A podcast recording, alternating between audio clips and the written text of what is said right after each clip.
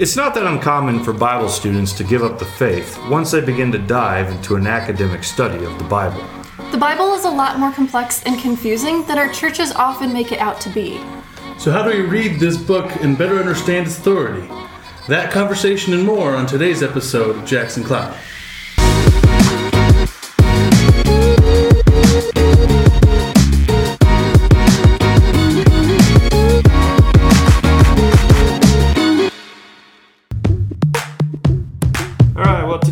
Talk about the authority of the Bible. The Bible is obviously a very important piece of Christianity, and uh, uh, the authority that it has grounds our beliefs in things. There's fights over what this thing says, there's huge debates over what this thing says. There's probably been wars waged because of what this thing says, and it gets mistranslated, it gets thrown all over the place. You guys ever see the Book of Eli? Yep. You see the Book of Eli? Is that a, a movie, It's or a you movie. mean the act? Okay, No, I'll no, there's no Book of Eli. You're good. I don't one think of the read that one. Uh, no, the Book of Eli is a movie with uh, um, Denzel Washington, and it's an apocalyptic style movie. So there's like world's falling apart, and there's no Bibles left. They've all been burned, and there's this kind of like guy running this apocalyptic neighborhood who wants to get his hands on a Bible because like if if I had a Bible, they believe anything I say, you know, and like it's a very good picture of how people treat the Bible sometimes. Is as long as I can find a verse in here, They have to take it. context. They have to listen to me, and they'll do whatever I say. So they're searching for like just one Bible, so that you can control the world, basically, or at least his town. Anyways, that's kind of an image of what Christians look like when it comes to the Bible and interpreting it and all different kinds of things. So, um, obviously, we've all been probably taught a pretty high view of the Bible. Uh, what have you guys kind of been taught in regards to Scripture and its purpose and all that? Um, it's God's word. To sum it up simply, Hmm. is pretty much what's taught. Yeah. Sort of like a don't challenge it feeling with that, or I mean, it's a lot of this is God's word. This is what it says. This is what it means. Don't question what we're telling you. okay, yeah, gotcha. And on your side of things, Uh, generally, divinely inspired. Hmm. Um, you know, it is God's word. Uh, it was written down by humans, but it was divinely inspired while it was written down. Okay. And uh, yeah, Yeah, I mean, we treat it as though, like, as Jeremiah's writing, his eyes roll back in his head and he's, you know, the Holy Spirit takes over and I've just. seen Hollywood pictures of that. Yeah, you know, but that's actually occultic thinking. That's automatic writing in the occult, is when a spirit possesses you and takes over and does a bunch of. That's not.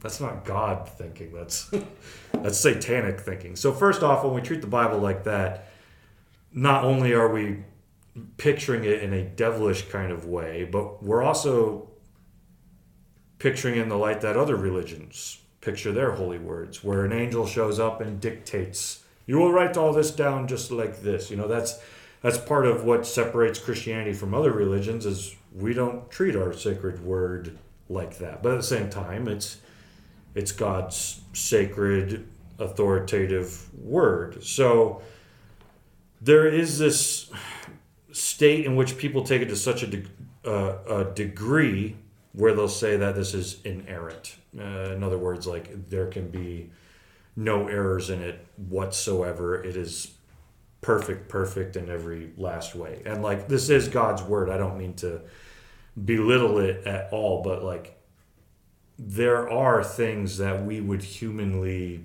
consider blatant errors, at least in our society. So like in Chronicles, so there's like First Kings, Second Kings, Samuel, some other books. They all get lumped together in Chronicles and retold. And as Chronicles retells those books, some of the details change. Like it's not always the right person or their motive for why they did things isn't exactly on par with why they did things. So like those kinds of things we would usually say like that it didn't happen both ways, happened one way or the other. Is that an error? Well, I mean, Yeah. you think about it, you know, it is people writing this and they are recounting their tale of what happened. If you talk to any like investigator who investigates crimes and they talk to five different people who were at the crime scene and watched this happen, they don't get one story. They get five stories because mm. our memory is not perfect. And also, different people are going to catch different details. So, I mean, that's just because it's human or humans writing this. Sometimes there's going to be discrepancies. Yeah. Honestly, I think that's one of the things that makes the Bible more real than other holy books, is because, I mean, Well, yeah, I mean, some investigators would say, like, if you read Matthew, Mark, Luke, and John and they were completely unified in every last way, then they would question them, right. uh, given what they've been through. When stories line up too well, they're like, something's off, you know, like they've been rehearsing this. Whereas the discrepancies, as you were just saying, actually add to the validity of, like, this happened. These people obviously experienced this, they all remember it generally the same way, but with a few different details, you know they don't have video cameras or anything like that to like fact check word for word and so they're bringing to it Yeah, different that would be weird if there was fact checkers in the day that the Bible was being written. yeah Because it would be like, you know, for example, you're you're feeding the five thousand story. There was five thousand. No, there was six thousand. Lies. There was twenty seven thousand. There was 5,000 men. You're forgetting about their families and children. yeah yeah so i mean like these are these are all these are just examples of if we say that it's inerrant first off we just have to face the fact that we as a factual society, you know, today where we have the internet and every last moment to document things, we would say in our society, we'd be like, no, these are not lining up perfectly. So it only happened one way. Matthew, Mark, Luke, and John aren't like multiverse versions of Jesus, right? Um, That so would be we, entertaining, though. yeah, but we we have Jesus to. in the multiverse. I'd, I'd watch that movie. Uh, but we have to face the fact like these aren't perfect, but they're not wrong either. You know, they're not like here to mislead us or whatever.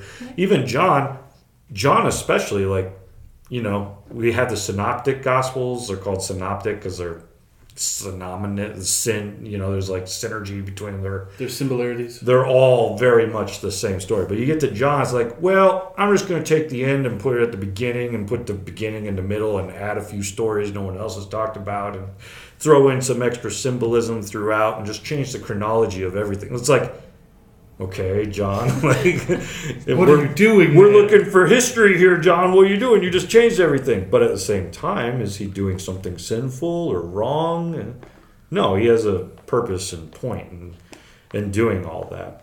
He assumed you had seen the movie before, Yeah, and so he was trying to do something different. that's a good way to say it. Yeah. Um, likewise, we come across other little errors. So, like for example, in the story of Cain and Abel, I'll just use this as as one example. Genesis four eight. Cain spoke to his brother Abel, and when they were in the field, Cain rose up against his brother Abel and killed him. Look, that escalated kind of quickly, you know. Just a little bit. Your Bible is mostly based off of what we call the Masoretic text, which was a collection of the scriptures um, at a certain point in time that we then translated into English. Since then, we have found older versions of the Bible, and when we look at those older versions, we realize there's a sentence missing here. So it should say, if we were to look at the Hebrew version, the Samar- Samaritan version, Septuagint, Syriac, Vulgate, like these are all other versions of the Hebrew Bible. It should say, Cain spoke to his brother Abel. Insert the sentence, let us go out to the field. And then the next sentence, which is there, and then they were in the field. Cain rose up against his brother Abel and killed him. It still escalated quickly, don't get me wrong. But but like there's this more grammatical structure. And we know what happened. We know why that verse is missing. Have you guys ever been at a computer but you have to type like a physical document that's in front of you? You're typing it, Mm-hmm. like looking back and forth. You ever skip a sentence because the way that one sentence ended with a letter Started with the next one, and so well, you yeah, skipped you it. look away, and when you look back, you look at the same letter, but it's like you're actually like a sentence Sentence. forward. Mhm. Yeah. that's what's happening here. It's it's basically the same Hebrew letter. Scribe is translating, looks over, looks back, looks over, and is unaware in the Masoretic text that he's skipped one sentence because he's looked back at the same letter in a different spot. We can tell that's what happened, and we see uh, those who do like language studies in the Bible, they see all the kinds of grammatical things that we do on a computer, they of course do when they're doing scribes and whatnot. Likewise, there's other uh, manuscripts of um, the Bible out there that like are different from ours, and we're always looking for like what's the oldest one we can find because that probably was less edited over time. Scribes were smart, trained individuals who would um, occasionally, sometimes maybe even alter something to try to explain it better over time using the knowledge that they they had. So we talked about it before, but like Revelation, the number of the beast is six six six, but some manuscripts say six sixteen, just because it was a math equation that they thought someone else in another area would understand better if they did a math a different way. Mm-hmm. The end of the Gospel of Mark, and you can check this in your Bible. um, you see the the brackets here. Yes. The reason these brackets are here is because Mark, the original Mark manuscripts don't have that ending. Uh, it even says right here in the ESV, some of the earliest manuscripts do not include 16, 9 through 20. And because of that, actually, uh, the end of Mark ends incredibly abruptly. So you can see why someone would want to write an, an ending to it. um, the woman who was caught in adultery, technically, that's not in some of the earlier manuscripts. That was added in sometime later. Uh, does that make these verses bad or inappropriate, or did God want these to be written in later? You know, like maybe, possibly. But obviously, in just a few little glimpses we've had, the Bible is a lot more complicated than than we often make it out to be. And this is the kind of stuff that when a person who's been a Christian their whole life and has been told what Olivia has been told, like, this is what it says, God's word, I believe it, that's all I need, don't question it, something like that. When those Christians get to academia and have to learn about the weapon that they're going to use for the rest of their life, plenty of them just give up on faith altogether. Because everything that they've been taught for so long, you know, it's like the Bible is this perfect and errant thing. They get to school and then they're like, all right, let's look at the errors or, or the confusing parts, and they don't know what to do with it.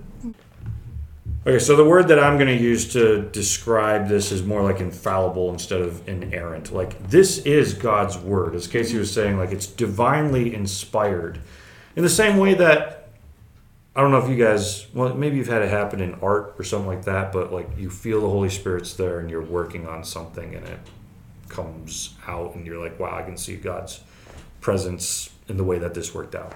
There's times where I'm writing and like just the flow of it all is so easy and seamless that Mhm. there's almost a spiritual quality to it. Now, what maybe you've experienced, I've experienced, or you've experienced would be low grade compared to the Bible, I would say. So, all of this writing is divinely inspired, or as the Bible says, it's God breathed, God's speaking out of it, He's using it. But humans also, you know, they're going to run into their own cultural differences. Uh, so you have to kind of like contextualize. Is this really the way that it is, or does does the truth that the Holy Spirit needs me to take away from this passage is that different? So I like to use, for example, the old way of thinking of the cosmos in ancient times. Right? We talked about this before outside of this. Right. the earth was flat. The mountains were pillars that hold, held up a snow globe ceiling.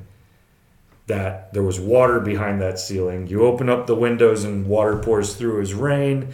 God lives somewhere above that watery crystal sapphire ceiling, Controlling the windows. controlling the windows, and his throne is up there in the heaven of heavens, above the heavens. And Sheol is below the earth, this place where all the dead go. So, like, that's an example of scientifically how they thought the world was. Do we believe that?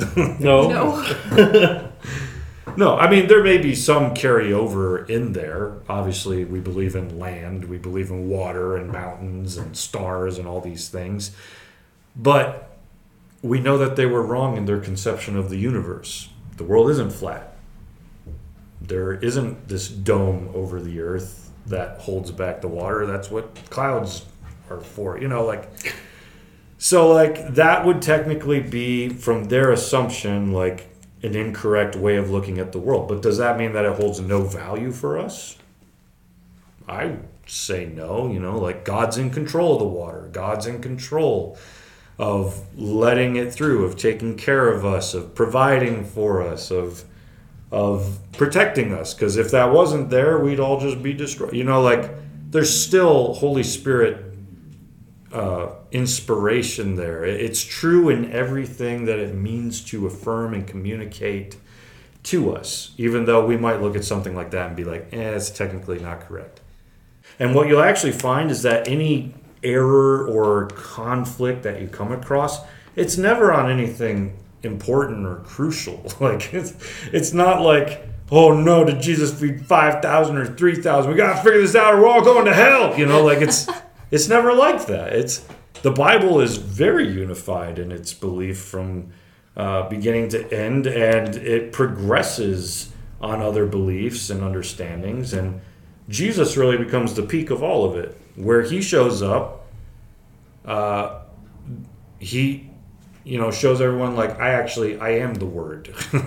if you want to understand what God's saying and who He is and what He's done, you need to look at me. I am the fullness, the completeness, the ultimate representation of who He is. When you see me, you see the Father. That's basically what He says. And that's helpful for me because there are plenty of times in the Old Testament where I'm like, help me explain this because this doesn't look like the Jesus, or like the God that Jesus showed us. And so I have to actually, this is why I spend so much time preaching and reading through the Gospels.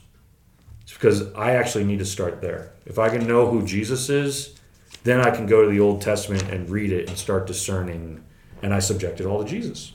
And I think that's what the New Testament does. When you look at like what Paul says all the time and all of them say all the time, what they say sometimes is like that doesn't sound very Old Testamenty.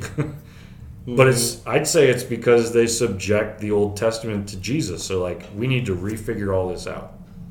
All these prophetic words that we were thought about these things, they're actually about this thing, Jesus. And so we need to resubject it all, relearn it, and look at it all in the guise of Jesus and give a different context. give a different context, which is Jesus, which is the Word, which is the fullness of divine inspiration. So, Right.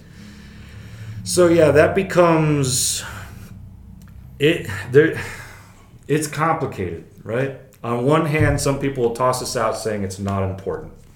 On the other hand, some people will look at this and say, "Don't ever challenge anything, question anything."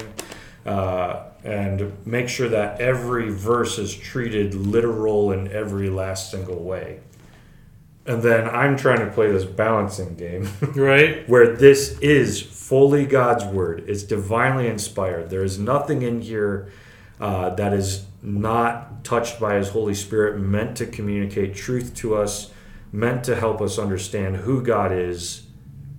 But if I don't subject it to Jesus, it can go all different kinds of ways and uh, can mess everything up. So, I don't know. Thoughts or comments? Well, I or- think that's a definitely debate that I think the church has been having is is Jesus the hierarchy or is the Bible the hierarchy and which one has to answer to the other?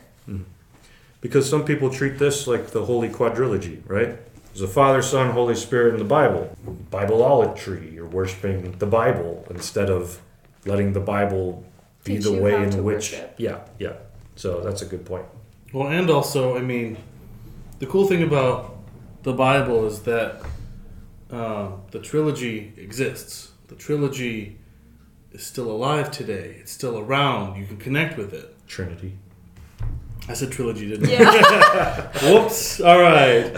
I meant Trinity. Man, I am on Star Wars today or I, Star s- Trek. I said quadrilogy, so it's my fault. yeah. Anyway, Quadrinity. so yeah, the Trinity is still alive today. It's still something that we can connect with. So if you have questions or you have answers, you can then go to Jesus. You can go to the Holy Spirit. You can go to God hmm. and ask. Yeah. And, And I- that's that's kind of comforting to know. And the Bible expects you to do that.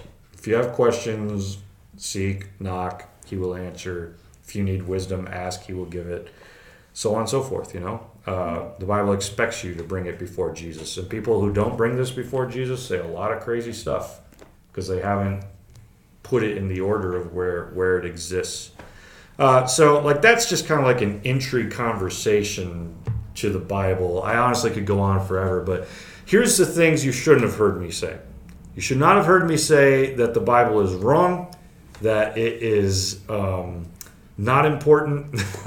you should not have heard anything like that. I spend my whole life studying and preaching this. I'm not just going to say, no, the Bible was wrong. I'm going to go with what pop culture is saying.